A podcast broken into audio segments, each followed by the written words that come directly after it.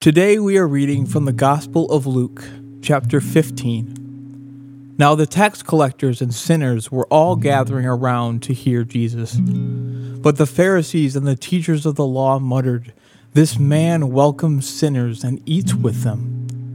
Then Jesus told them this parable Suppose one of you has a hundred sheep and loses one of them. Doesn't he leave the 99 in the open country and go after the lost sheep until he finds it? And when he finds it, he joyfully puts it on his shoulders and goes home. Then he calls his friends and neighbors together and says, Rejoice with me, I have found my lost sheep. I tell you that in the same way there will be more rejoicing in heaven over one sinner who repents than over 99 righteous persons who do not need to repent. Or suppose a woman has 10 silver coins and loses one. Doesn't she light a lamp, sweep the house, and search carefully until she finds it? And when she finds it, she calls her friends and neighbors together and says, Rejoice with me, I have found my lost coin. In the same way, I tell you, there is rejoicing in the presence of the angels of God over one sinner who repents. Jesus continued There was a man who had two sons. The younger one said to his father, Father, give me my share of the estate. So he divided his property between them.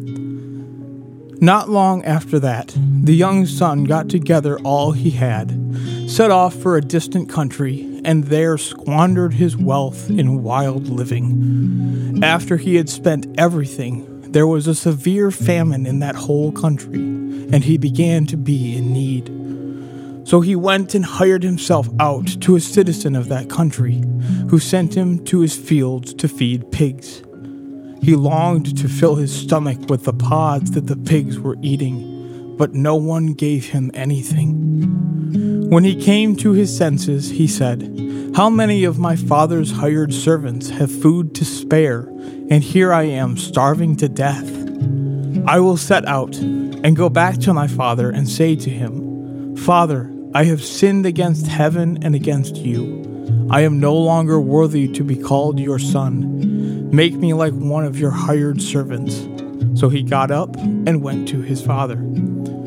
But while he was still a long way off, his father saw him and was filled with compassion for him. He ran to his son, threw his arms around him, and kissed him.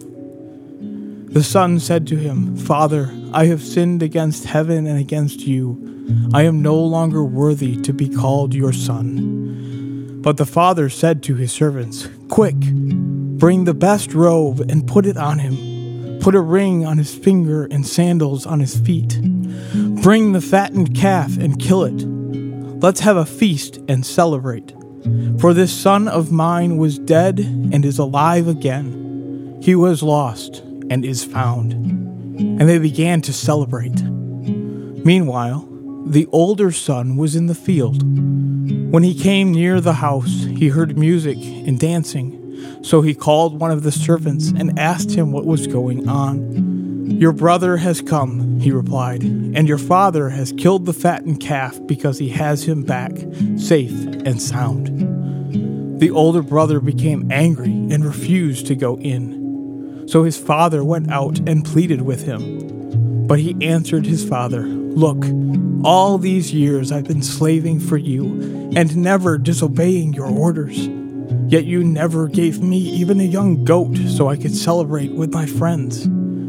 But when this son of yours, who has squandered your property with prostitutes, comes home, you kill the fattened calf for him. My son, the father said, you are always with me, and everything I have is yours. But we had to celebrate and be glad because this brother of yours was dead and is alive again.